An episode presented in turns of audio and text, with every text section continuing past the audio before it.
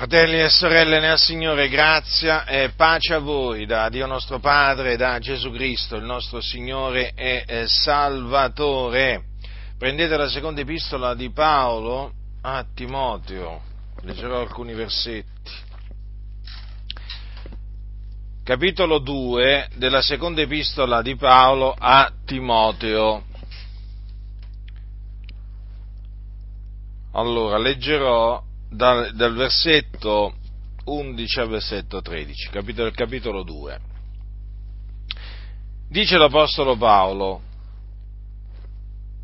Apostolo per volontà di Dio, ve lo ricordo questo. Certa è questa parola che se moriamo con lui, con lui anche vivremo, se abbiamo costanza nella prova, con lui altresì regneremo, se lo rinnegheremo, anche egli ci rinnegherà, se siamo infedeli, egli rimane fedele, perché non può rinnegare se stesso. Quello, eh, naturalmente, su cui voglio concentrarmi è, questo, è questa affermazione che se moriamo con Cristo, con Lui anche vivremo. Ora, dove vive Gesù? Dov'è Gesù in questo momento? La Sacra Scrittura dice che Gesù Cristo è nei luoghi altissimi, alla destra di Dio, perché dopo che apparve ai suoi discepoli, fu assunto in cielo alla destra di Dio. Si pose a sedere alla destra di Dio nei luoghi altissimi.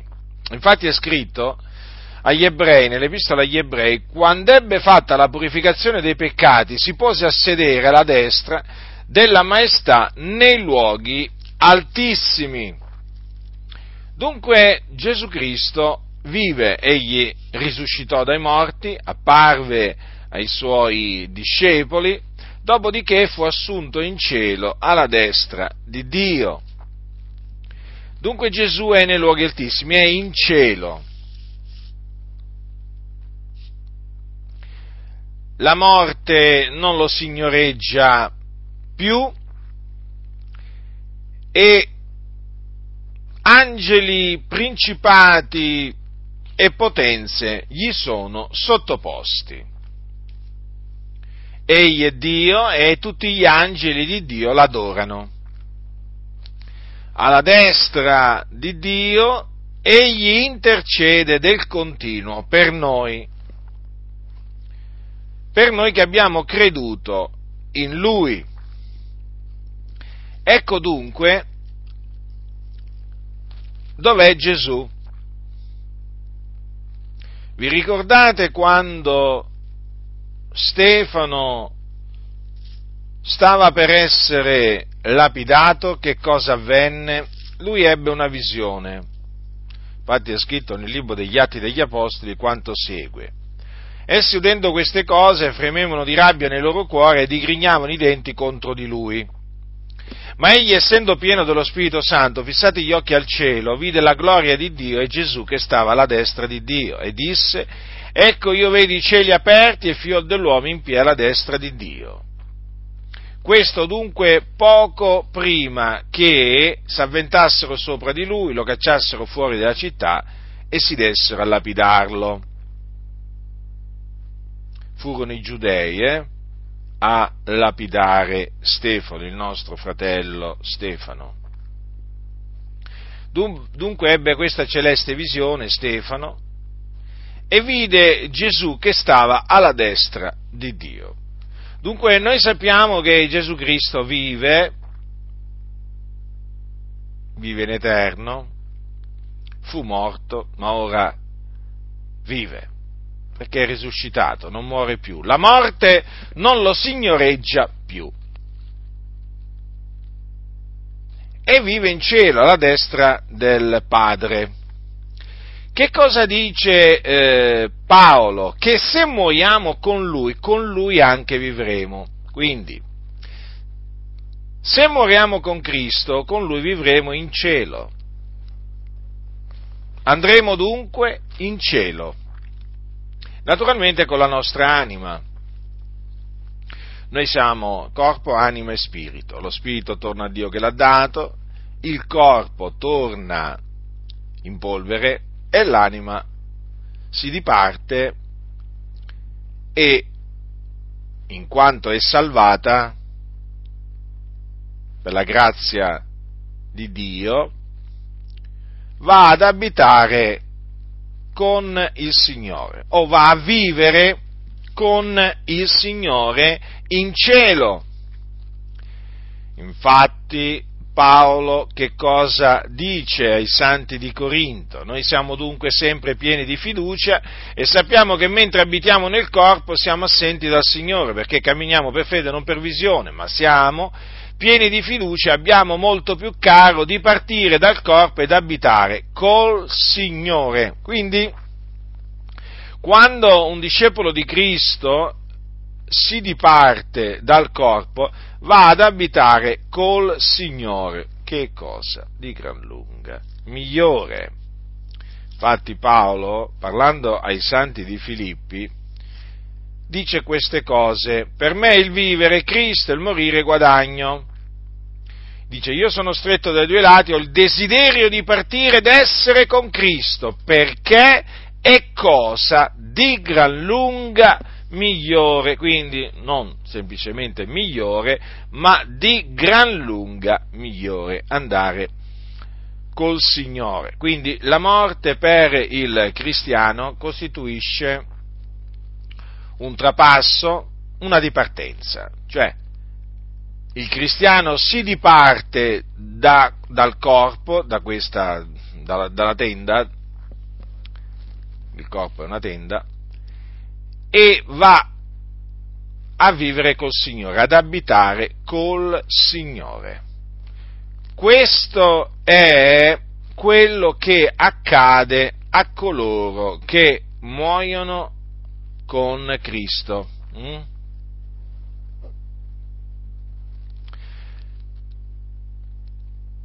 Coloro dunque che muoiono in Cristo o muoiono nel Signore. Essi dunque sono beati, sono felici. Abbiamo questa certezza, la Sacra Scrittura lo afferma.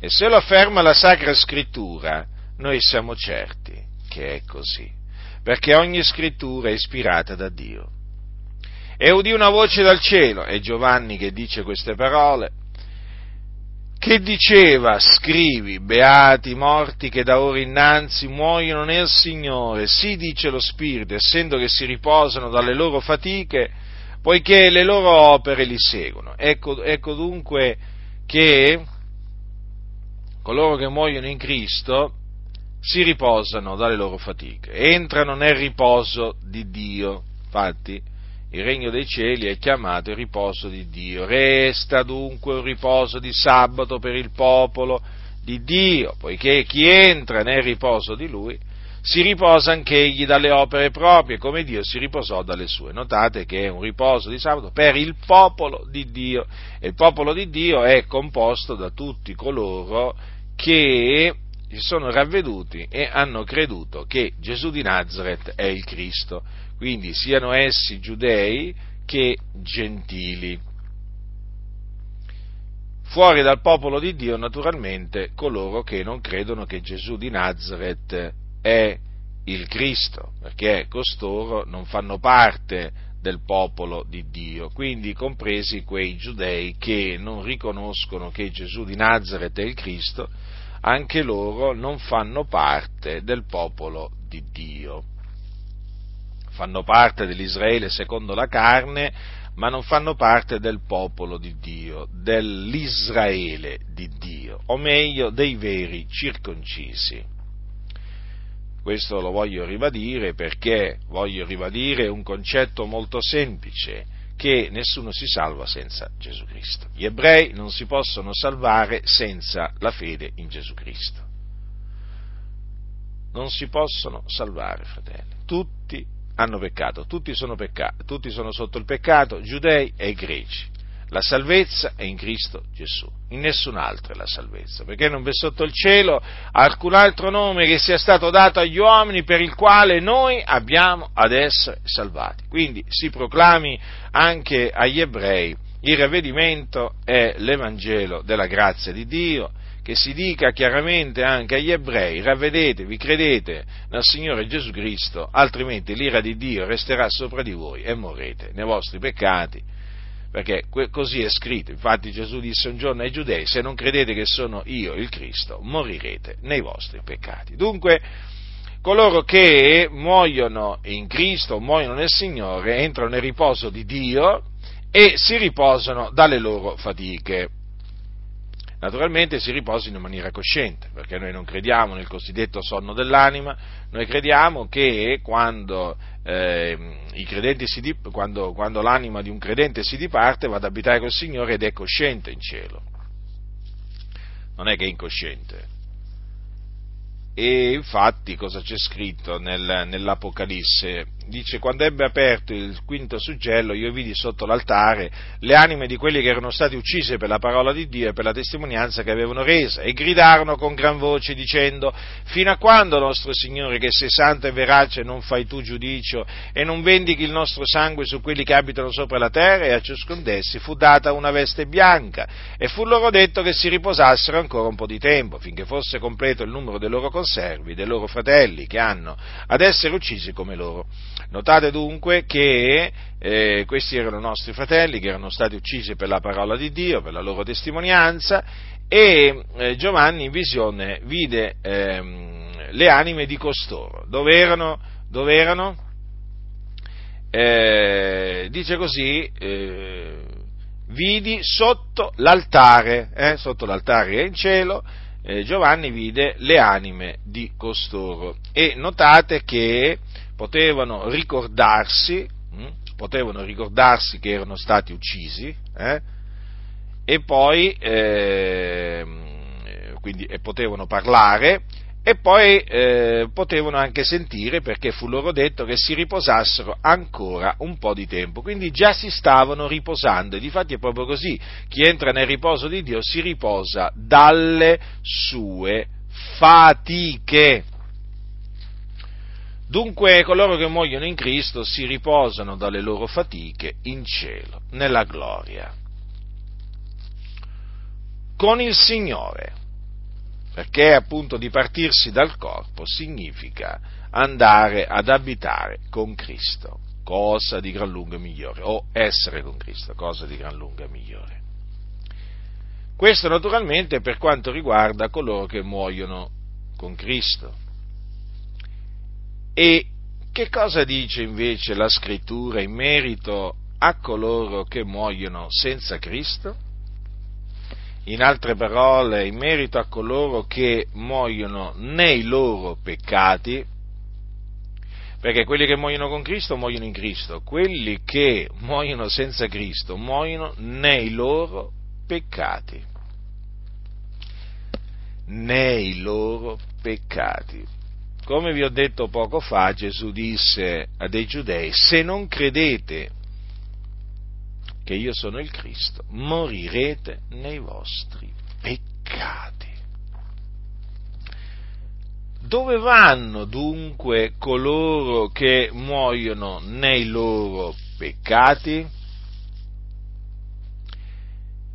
Chi sono coloro che muoiono nei loro peccati? Sono gli increduli sono coloro che non credono che Gesù di Nazareth è il Cristo, in altre parole non credono che Gesù di Nazareth è l'unto di Dio, del quale Dio parlò tramite i suoi santi profeti ab antico, il quale doveva venire nel mondo e morire per i nostri peccati e poi risuscitare il terzo giorno. Ora, coloro che non credono in ciò sono degli increduli e perseverando nella loro incredulità moriranno nei loro peccati. In altre parole, moriranno con i loro peccati, contaminati dai loro peccati, con i loro peccati ritenuti. Perché? Perché solo in Cristo Gesù, o meglio, solo mediante la fede in Gesù Cristo, che l'uomo riceve la remissione dei peccati. Infatti eh, Pietro a casa di Cornelio, dove fu chiamato da Dio a predicare loro l'Evangelo della grazia di Dio, disse queste parole. Di lui attestano tutti i profeti che chiunque crede in lui riceve la remissione dei peccati mediante il suo nome. Dunque, per ottenere la remissione dei propri peccati è indispensabile credere in Gesù, o meglio credere che Gesù di Nazareth è il Cristo. Gli incredoli dunque, gli incredoli non hanno la remissione dei peccati. La remissione dei peccati ce l'hanno solamente coloro che hanno la fede nel Signore Gesù Cristo. Dunque, coloro che muoiono in Cristo muoiono con i loro peccati rimessi. Eh? Coloro che invece muoiono, mh, mm, muoiono senza Cristo muoiono con i loro peccati ritenuti. E questo naturalmente è una grandissima differenza. E difatti la sorte che aspetta coloro che muoiono senza Cristo è completamente diversa. Infatti, coloro che muoiono nei loro peccati non vanno in un luogo di riposo, come appunto ci vanno coloro che muoiono in Cristo, ma vanno in un luogo di tormento.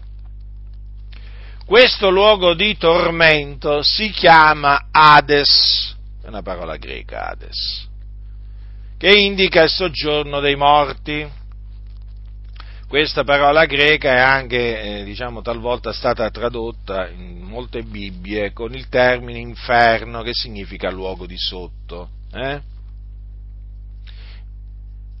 L'Ades o l'inferno, un luogo di tormento. Infatti Gesù ha parlato di questo luogo di tormento capitolo 16 di Luca. Ascoltate attentamente quello che disse il nostro Signore Gesù, perché le parole di Gesù sono veraci. Capitolo 16 di Luca, dal versetto 19. Or v'era un uomo ricco, il quale vestiva porpore bisso ed ogni giorno godeva splendidamente. V'era un pover'uomo chiamato Lazzaro, che giaceva alla porta di lui, pieno d'ulceri, bramoso di sfamarsi con le briciole che cadevano dalla tavola del ricco. Anzi, perfino venivano i cani a leccargli le ulceri. Ora avvenne che il povero morì e fu portato dagli angeli nel seno d'Abramo, morì anche ricco e fu seppellito. E nell'Ades, essendo nei tormenti, alzò gli occhi e vide da lontano Abramo e Lazzaro nel suo seno ed esclamò, Padre Abramo, abbi pietà di me e manda Lazzaro a intingere la punta del dito nell'acqua per rinfrescarmi la lingua, perché sono tormentato in questa fiamma. Ma Abramo disse, figliuolo, ricordati che tu ricevesti i tuoi beni in vita tua e che Lazzaro similmente ricevette i mali, ma ora qui egli è consolato e tu sei tormentato. E oltre a tutto questo, fra noi e voi è posta una gran voragine perché quelli che vorrebbero passare di qui a voi non possano, né di là si passi da noi. Ed egli disse, ti prego dunque, o oh padre, che tu lo mandi a casa di mio padre, perché ho cinque fratelli, affinché attesti loro queste cose, onde non abbiano anch'esse a venire in questo luogo di tormento. Abramo disse, hanno Mosè i profeti, ascoltino quelli. Ed egli, no, padre Abramo, ma se uno va loro dai morti si ravvederanno. Ma Abramo rispose, se non ascoltano Mosè i profeti, non si lasceranno persuadere neppure se uno dei morti risuscitasse. Ecco dunque, in questa storia raccontata da Gesù, l'Ades, questo luogo di tormento, dove quel ricco, una volta morto, vi si trovò nei tormenti. E nell'Ades, essendo nei tormenti, alzò gli occhi e vide da lontano Abramo e Lazzaro nel suo seno. Allora, se era morto ed era stato seppellito, come faceva a trovarsi nei tormenti? si trovava nei tormenti perché l'anima di quell'uomo si era dipartita e appunto era scesa nell'Ades, in questo luogo di tormento. E badate bene che luogo di tormento è un termine che fu usato proprio da questo, da questo uomo, mentre appunto parlava con Abramo Mm? lo chiamò questo luogo di tormento, in quanto si era preoccupato dei suoi cinque fratelli che aveva lasciato a casa, i quali evidentemente erano sulla stessa via sua, eh? e che lo avrebbero raggiunto se non si fossero eh, ravveduti, non si fossero convertiti dalle loro vie malvagie. Allora lui si era preoccupato per questi cinque fratelli, quindi vedete si poteva ricordare che aveva cinque fratelli sulla terra, eh? come si preoccupava eh, in quel luogo di tormento della sorte che aspettava anche i suoi cinque fratelli. Eh sì, eh sì. Quindi è un luogo di tormento l'Ades. Perché è un luogo di tormento? Perché c'è il fuoco. Infatti Abramo gli disse, eh, eh, questo uomo gli disse ad Abramo, padre Abramo abbi pietà di me e manda Lazzaro a intingere la punta del dito nell'acqua perché per rinfrescarmi la lingua perché sono tormentato in questa fiamma. Insomma, c'era una fiamma che tormentava questo uomo, tormentava del continuo. Ecco perché è un luogo di tormento dunque, perché c'è il fuoco. Ma a me è stato detto, qualcuno dirà, che il fuoco dell'inferno è allegorico, è simbolico rispondo in questa maniera, sappi che quello che ti è stato insegnato è una menzogna, perché questa è una storia raccontata da Gesù e in questa storia le cose sono estremamente chiare. Ripeto, estremamente chiare. Una delle cose estremamente chiare è questa, che nell'Ades c'è il fuoco.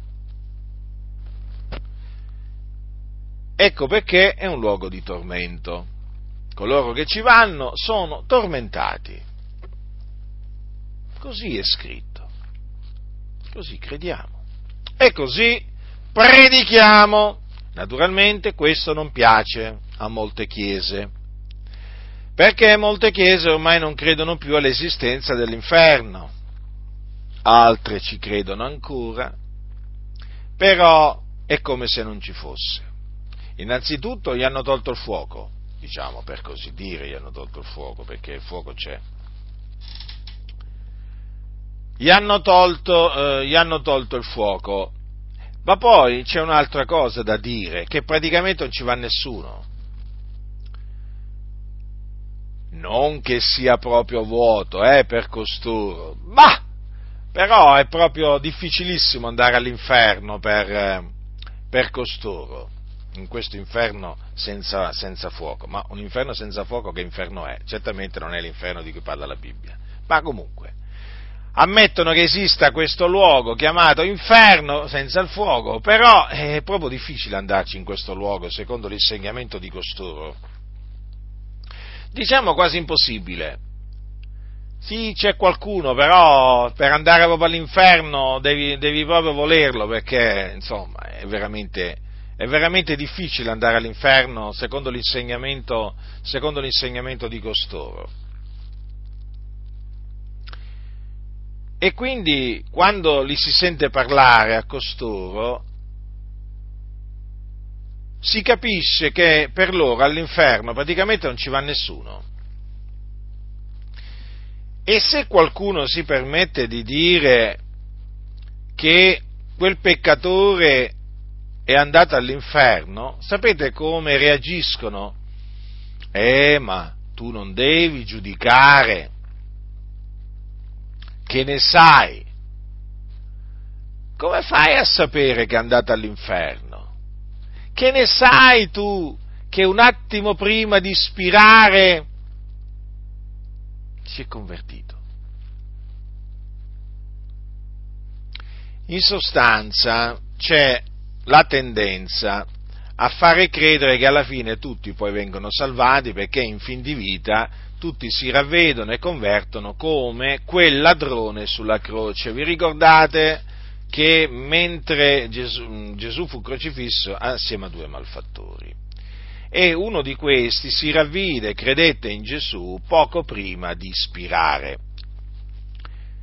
Il punto qual è? Che qui in effetti sappiamo, sappiamo da Luca che, que, che, uno dei due si ravvide, eh, uno di quei due malfattori, si ravvide credette in Gesù e quindi fu salvato. Ma lo sappiamo, Dio ha voluto farcelo sapere. Sta di fatto però che qui oramai tutti i malfattori che muoiono li vogliono fare passare, perché alla fine poi succede questo, come il malfattore che credette in, diciamo, in fin di vita mentre era appeso sulla croce. Ora, noi non escludiamo che nel corso della storia dell'umanità ci siano stati uomini che in fin di vita si siano ravveduti e abbiano creduto nel Signore Gesù. Però sappiamo che di questi Dio ci ha fatto sapere che si sono ravveduti, in base alle testimonianze di qualcuno che gli era vicino. Ma possiamo anche ammettere che qualcuno, qualche malfattore, si sia ravveduto abbia creduto nel Signore Gesù poco prima di morire senza che nessuno fosse lì presente. Ammettiamo pure questo. Sì, ma sono dei casi, voglio dire, eh, dei casi particolari, dei casi straordinari. Ma come abbiamo visto nella storia di questa, della, come, come, si può vedere nella storia della conversione di questo malfattore sulla croce, c'è l'altro però che non si ravvide. L'altro non si ravvide. E ho notato che molti non vogliono parlare dell'altro eh? non vogliono parlare dell'altro perché?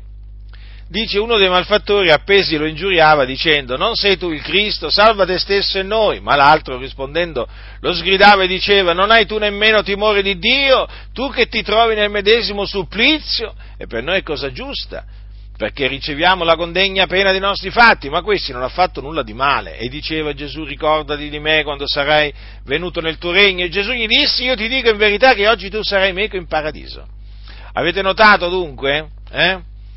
Questo che si convertì eh, accusò quell'altro di non avere timore di Dio. Ora, mo, diciamo, eh, è risaputo, è risaputo che, ti, che diciamo, tanti malfattori muoiono bestemmiando il Dio, muoiono impenitenti, ma questa è una cosa che sanno tutti, sanno i loro familiari, sanno i loro amici, conoscenti sanno che fino alla fine non hanno voluto assolutamente sentire parlare né di Dio, né di Gesù, né dell'Evangelo, né della salvezza. Ma il problema è che anche di costoro purtroppo viene prospettata una eventuale salvezza da questi insensati, eh, perché vanno chiamati insensati, perché? Perché non vogliono dire che costoro sono morti nei loro peccati e sono andati nel fuoco dell'inferno parte il fatto che loro, proprio al fuoco dell'inferno, non ci credono. E questo, e questo è molto grave. Questo è molto grave perché denota una mancanza eh, di conoscenza delle scritture anche una mancanza di coraggio, di fermezza, perché è evidente che come esistono coloro che muoiono con Cristo o in Cristo, esistono anche coloro che muoiono senza Cristo, nei loro peccati dunque, e che sono la stragrande maggioranza delle persone.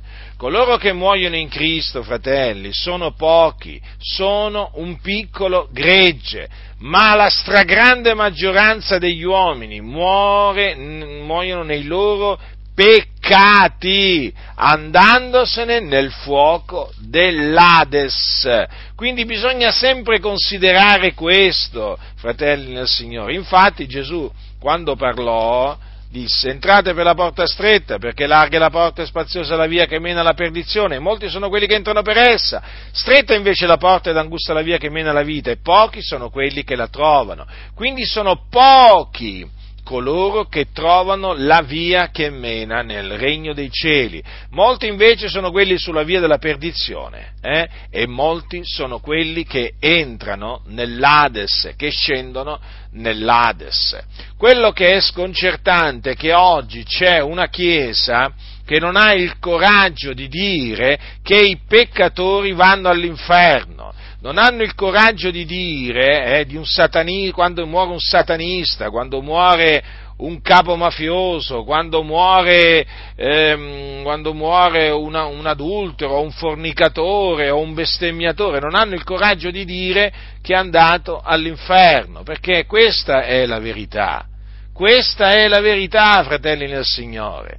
Ricordatevi, ricordatevi che eh, gli ingiusti, gli ingiusti, vediamo cosa dice la Sacra Scrittura. Paolo dice ai santi di Corinto, eh, ai santi di Corinto dice così, non sapete voi che gli ingiusti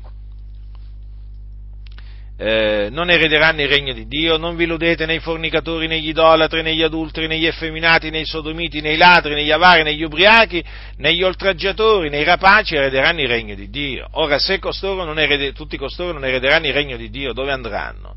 Dove vanno quando muoiono? Vanno nel fuoco dell'Ades. Sì, sì, tutti costoro.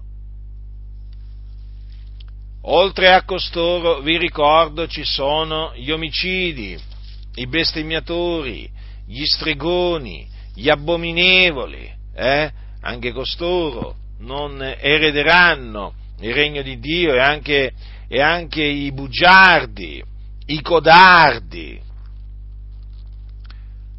Lo dice la Sacra Scrittura, che è la parola di Dio.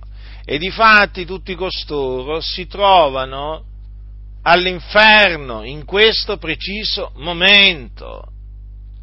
Sono molti, fratelli, sono molti costoro. Pochi invece sono coloro che muoiono con Cristo, molti invece sono coloro che muoiono senza Cristo, quindi che vanno all'inferno. Quello che è sconcertante, vi dicevo, che c'è una Chiesa che non ha il coraggio di proclamare ciò che dice la Sacra Scrittura, evidentemente perché non crede in quello che dice la Sacra Scrittura. Ma poi quello che naturalmente noi sappiamo è questo, che questa gente manda in cielo, per modo di dire, eh, adulteri, fornicatori, ladri, ubriachi, bugiardi, è un dato di fatto che eh, ci sono molti funerali, dura, molti funerali diciamo, evangelici, eh, durante i quali coloro che presiedono eh, parlano del morto come se fosse alla presenza del Signore, col Signore in cielo. Eh, ma tutti sanno che quell'uomo eh, il cui corpo è in quel momento nella bara, mentre era in vita era un malfattore. Parliamo di membri di chiese evangeliche, anche pastori, che erano dei malfattori durante la loro vita. Dovrei fare veramente un una lista di peccati ai quali costoro si erano abbandonati, peccati che erano conosciuti sia da membri di chiesa sia dalle persone del mondo, che sapevano perfettamente quale fosse la condotta di quel pastore, era un operatore di scandali, un operatore di iniquità, perché compiva scandali, opere inique di ogni genere, eppure quando è arrivato il, eh, diciamo, il suo momento, eh, quando è morto, poi gli hanno fatto un funerale con tutti gli onori, hanno chiamato il famoso predicatore amico suo che si è messo a dire eh, il nostro caro fratello Tizio, eh, adesso è la presenza del Signore nella casa del Padre e dopo aver servito il Signore con fedeltà, eh, dopo aver collaborato con tutti noi per l'opera di Dio, ecco adesso è entrato nel riposo di Dio. Ma quale riposo di Dio? Scellerati! Ma quale riposo di Dio? Per quell'empio si sono aperte le porte dell'Ades, quell'empio eh, che sulla terra faceva di mestiere il pastore perché non aveva ricevuto alcuna, alcun ministero da parte di Dio, ma pensava che fosse un, un mestiere è all'inferno,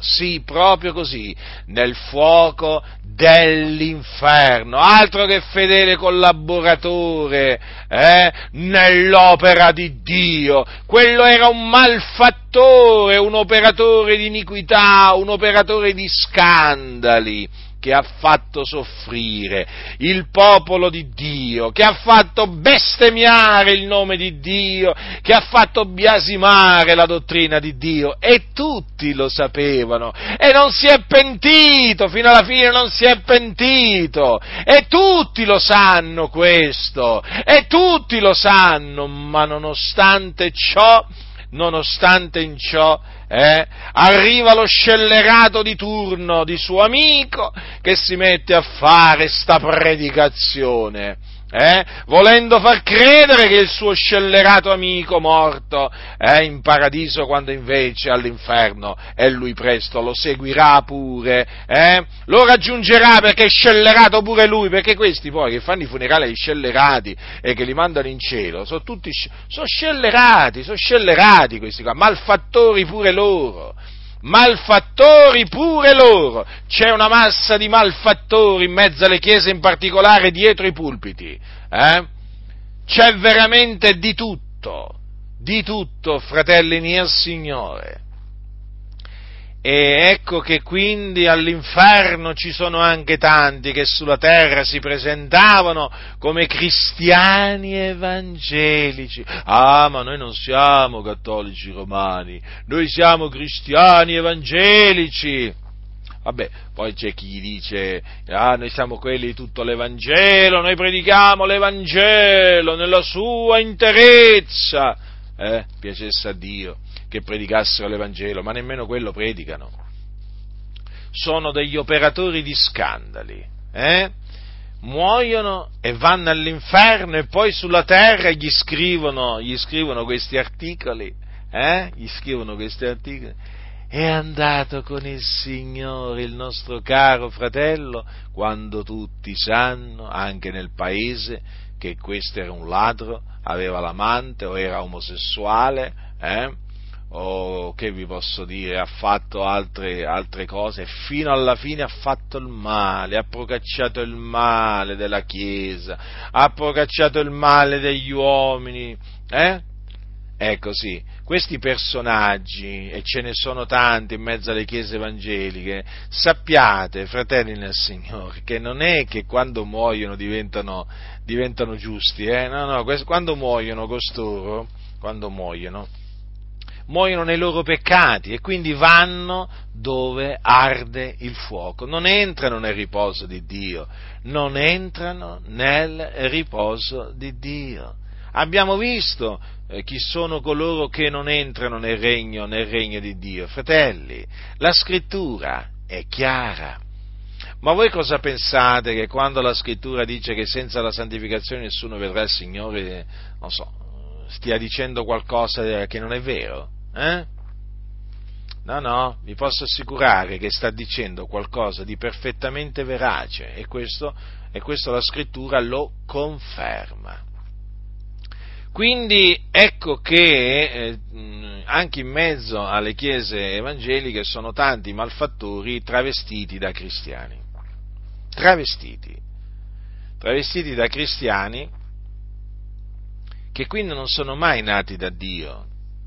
Poi ci sono certo quelli che un giorno sono nati da Dio e poi hanno rinnegato il Signore, hanno rigettato il Signore e sono sviati.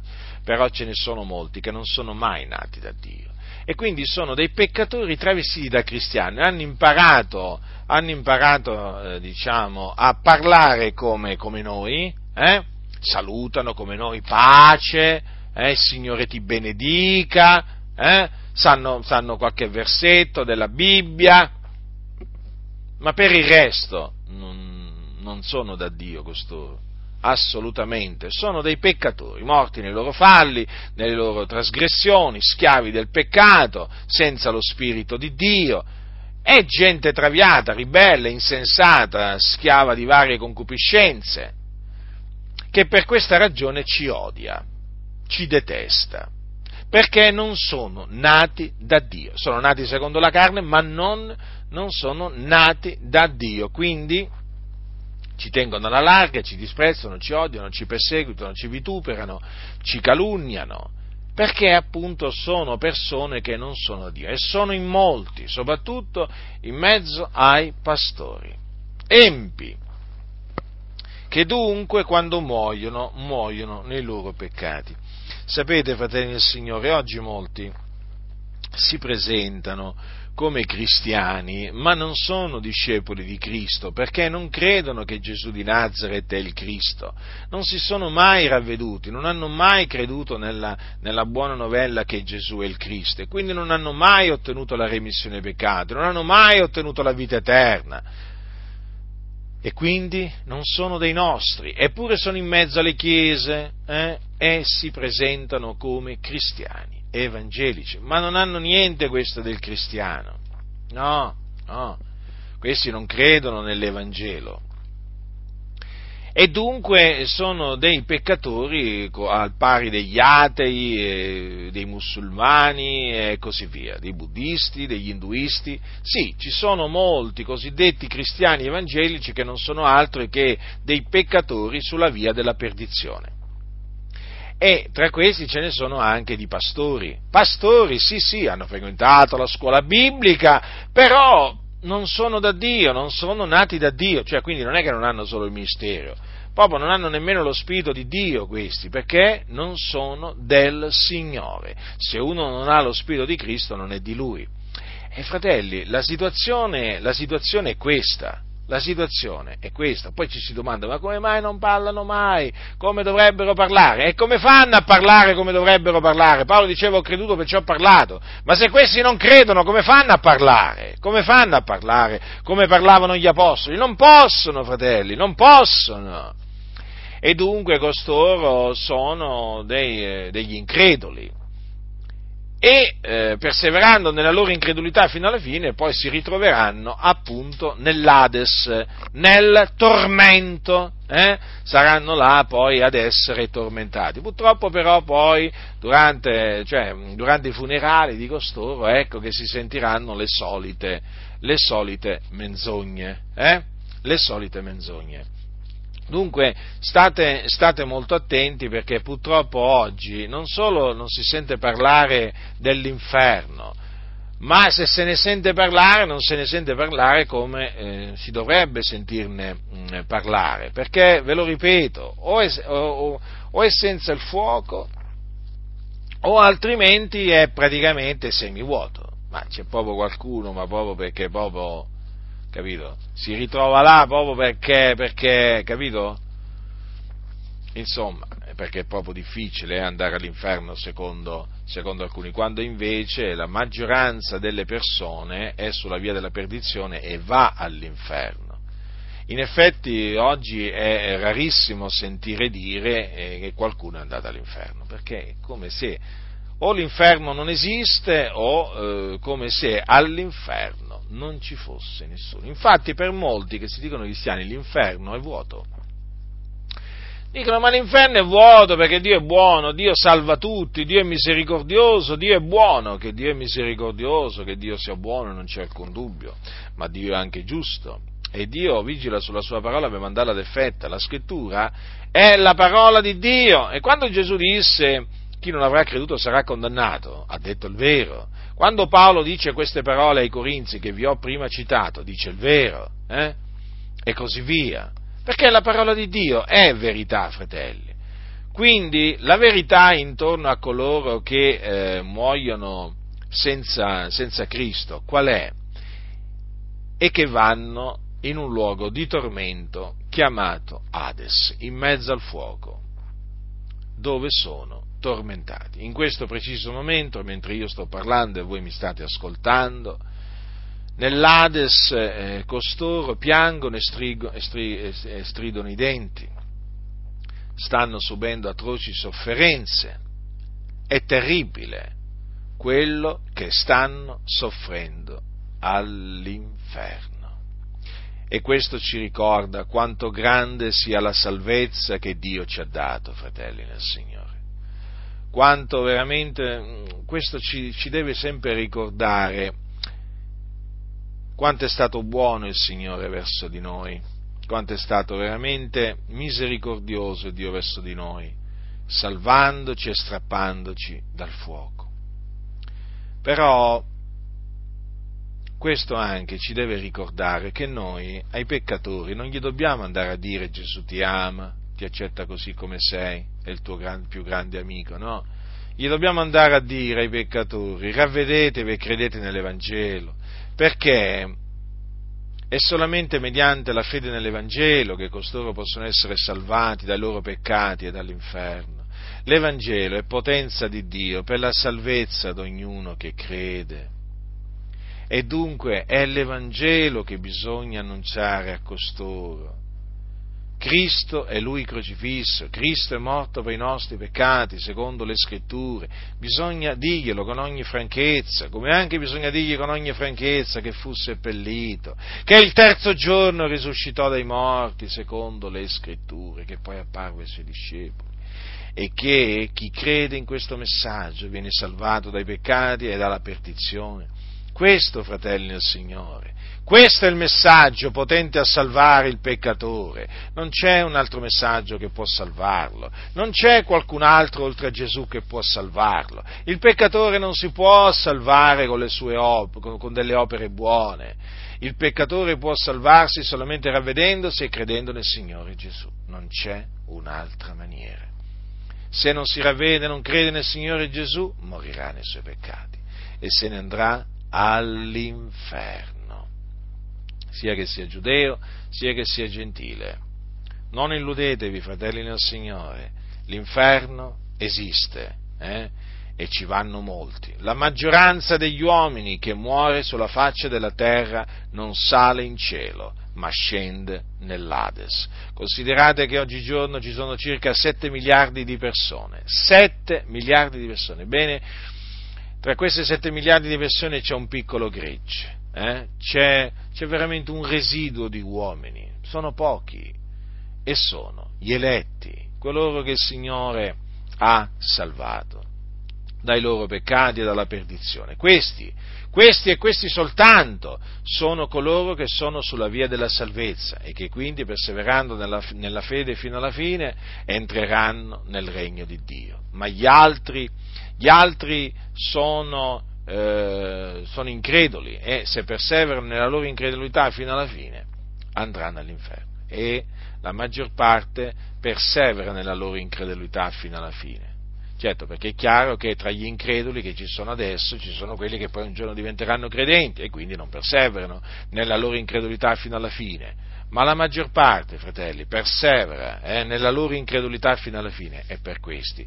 Quando, quando, arriva la morte non c'è speranza di salvezza, perché vanno all'inferno. E questo bisogna gridarlo al mondo, bisogna dirlo al mondo con ogni franchezza, come anche alla Chiesa, bisogna dire con ogni franchezza alla Chiesa che l'inferno esiste e che ci vanno coloro che non perseverano fino alla fine nella fede, ci vanno coloro che si sviano dalla fede, ci vanno coloro che rinnegano il Signore, ci vanno coloro che si abbandonano eh, all'iniquità. Eh sì, proprio così, perché senza la santificazione nessuno vedrà il Signore. Paolo disse se camminate, se vivete secondo la carne, dice ai santi, ai santi di Roma, e lo dice ai santi, eh, se vivete secondo la carne, voi morrete, capite? Perché il salario del peccato è la morte. Eh? Se un credente si mette a servire di nuovo il peccato, che cosa succede? Muore perché il salario del peccato è la morte. Infatti io voglio ricordarvi che i falsi dottori, dei falsi dottori, sapete cosa dice Pietro? Dice questo. Dice, mm, eh, dice così, eh, se dopo essere fuggiti dalle contaminazioni del mondo mediante la conoscenza del Signore e Salvatore Gesù Cristo, si lasciano di nuovo sviluppare in quelle vincere, la loro condizione ultima diventa peggiore della prima. Infatti i falsi dottori che hanno appunto rinnegato il Signore, eh, eh, praticamente sono schiavi della corruzione, ma perché si sono lasciati di nuovo avviluppare nelle, eh, nelle, con, eh, con, nelle, nelle, contaminazioni del mondo da cui un giorno erano fuggiti, no? mediante la conoscenza del Signore Salvatore Gesù Cristo. Quindi vedete, ecco perché noi dobbiamo vegliare, fratelli nel Signore, vegliare, pregare e camminare per lo Spirito e mortificare gli atti del corpo mediante lo spirito per vivere, perché, dice Paolo, queste parole, se mediante lo spirito mortificate gli atti del corpo, voi vivrete. Dunque, fratelli, ehm, noi sappiamo quello che dice la scrittura, sia in merito a coloro che muoiono in Cristo, sia, sia eh, sia in merito a coloro che muoiono nei loro peccati. E bisogna dire sia l'uno che l'altra cosa, eh? perché come è vero che eh, i santi quando muoiono vanno ad abitare col Signore in cielo, è anche vero che i peccatori quando muoiono vanno all'inferno, all'inferno. Ah, quanto c'è bisogno di parlare dell'inferno oggi in mezzo alla Chiesa.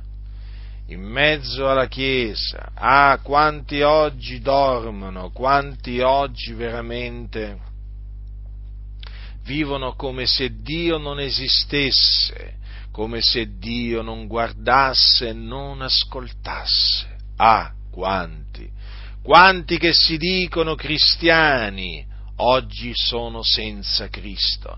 E c'è bisogno dunque di alzare la voce e di dire a costoro che se non si ravvedono, non si convertono, se non credono nell'Evangelo, quando moriranno se ne andranno all'inferno pure loro, anche se, sulla, anche se, sono membri di chiese evangeliche, nessuno si illuda, l'appartenenza, eh, l'appartenenza ad una chiesa evangelica, nel senso il fatto che uno sia registrato tra i membri di una chiesa evangelica non significa affatto che uno è salvato. Ci sono molti membri di Chiesa che non sanno nemmeno cos'è la salvezza, non sono salvati.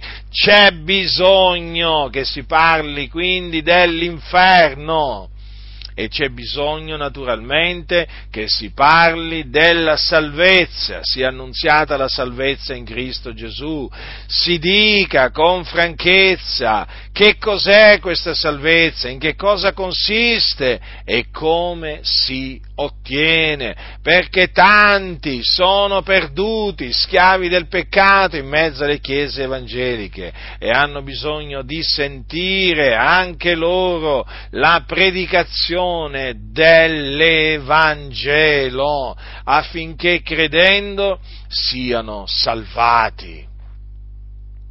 Sì, oggi l'Evangelo è sparito, l'hanno fatto sparire da molte chiese, da molti pulpiti, non si sente più predicare l'Evangelo, la croce è sparita si vede soltanto tanta immondizia, ma la croce è sparita, sepolta sotto un cumulo di immondizia, sotto un cumulo di eresie distruttive. C'è bisogno di riesumare la croce, uso questa espressione per farmi capire, eh?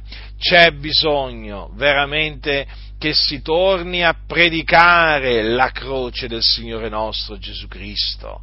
E quindi la salvezza che si ottiene credendo in colui che è morto per i nostri peccati e che è risuscitato dai morti a cagione della nostra giustificazione. C'è bisogno di proclamare che la salvezza è soltanto in Gesù Cristo e quindi che è mediante la fede nel suo nome e quindi per grazia. C'è bisogno, c'è bisogno, fratelli nel Signore. Ah, quanto c'è bisogno che dal pulpito si predichi la salvezza che è in Cristo Gesù. C'è veramente urgente bisogno di uomini veramente con, che con coraggio e con franchezza proclamino veramente la parola della croce, l'unica parola che può salvare il peccatore. Non c'è un'altra parola. E quindi bisogna esortare i peccatori a ravvedersi e a credere nel Signore Gesù Cristo con ogni franchezza perché altrimenti costoro quando moriranno se ne andranno nell'Ades, perché la scrittura ce lo dice dove vanno i peccatori, eh, ce lo dice.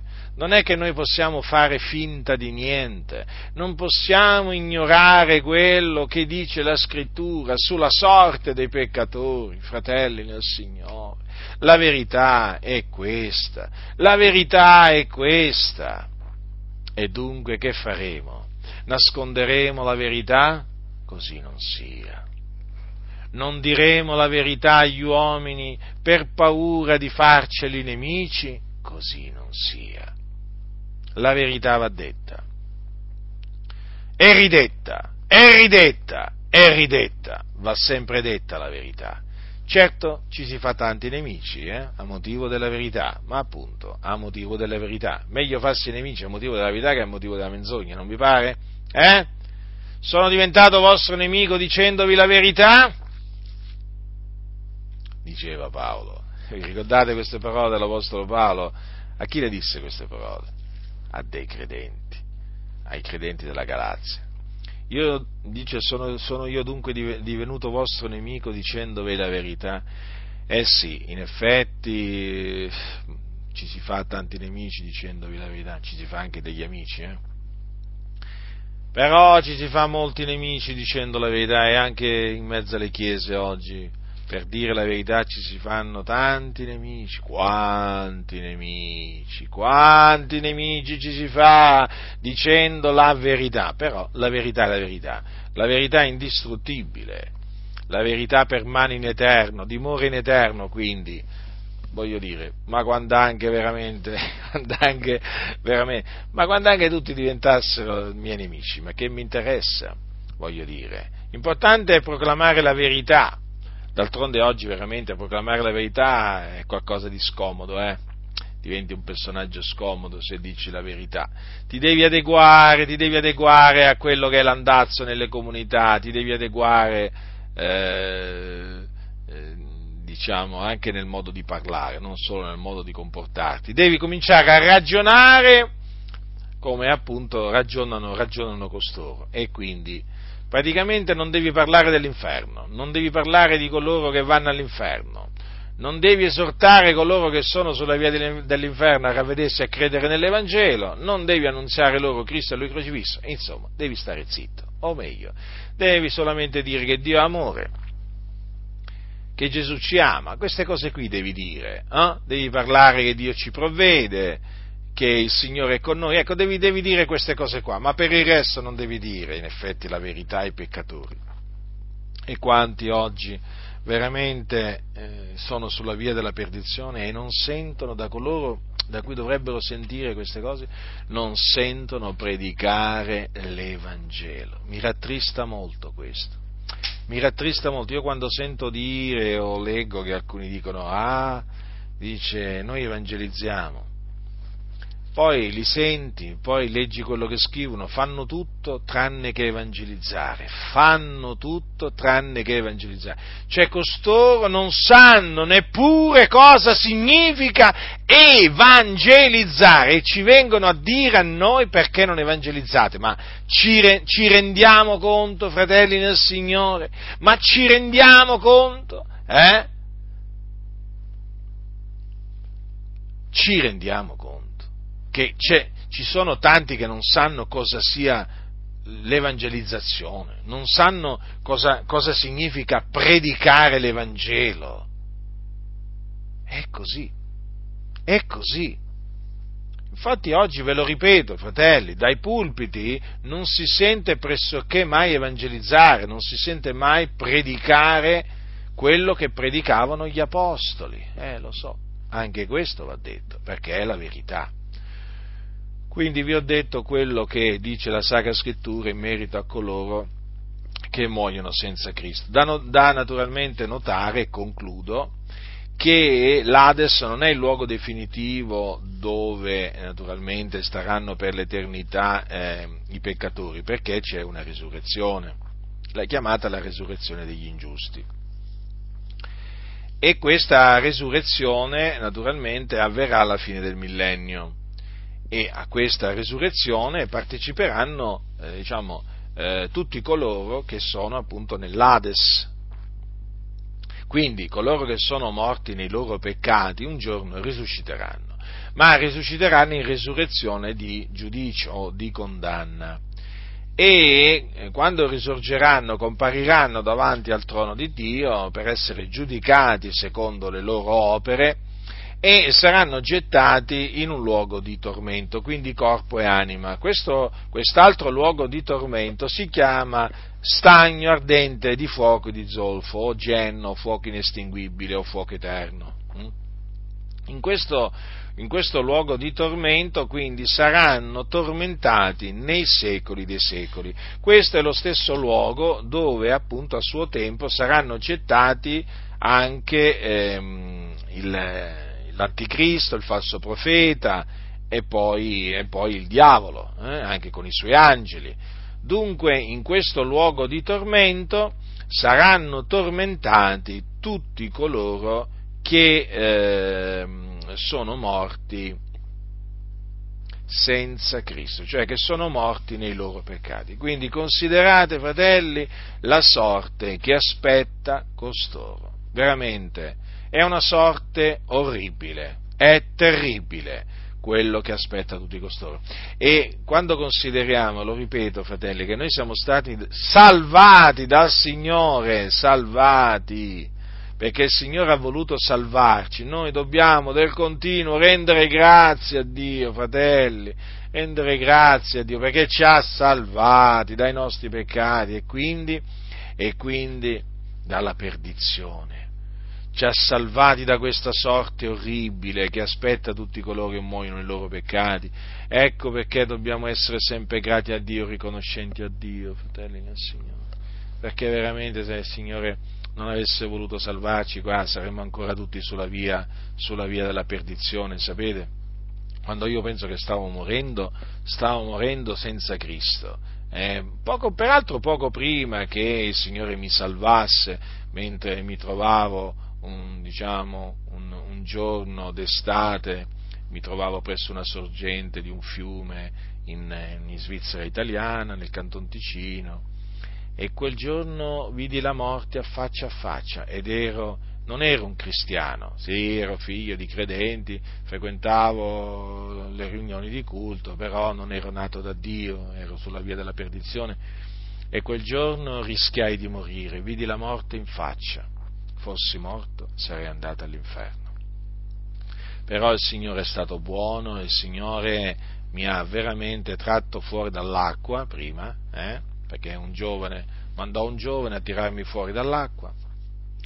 E, e, poi dopo poco tempo mi ha salvato dai miei peccati il Signore e eh, quindi mi ha riconciliato con sé. E quindi io devo a Lui, devo a Lui quello che sono oggi, devo a Lui quello che sono oggi, se sono salvato lo devo a Lui e non lo devo a me stesso, ma lo devo solo a Dio, alla sua misericordia, alla sua benignità che, stata, che, sono state grandi verso di me. Non meritavo nulla dal Signore perché veramente ero un ribelle, ero traviato, però il Signore mi aveva appartato per l'Evangelo, quindi il Signore poi mi ha salvato e ha voluto veramente farmi, farmi grazia e per questo lo ringrazio, lo ringrazio sempre, lo ringrazierò sempre per avermi salvato. Quindi vi esorto a ringraziare sempre il Signore, fratelli, privatamente, pubblicamente, per la grande salvezza che vi ha donato in Cristo Gesù. Quindi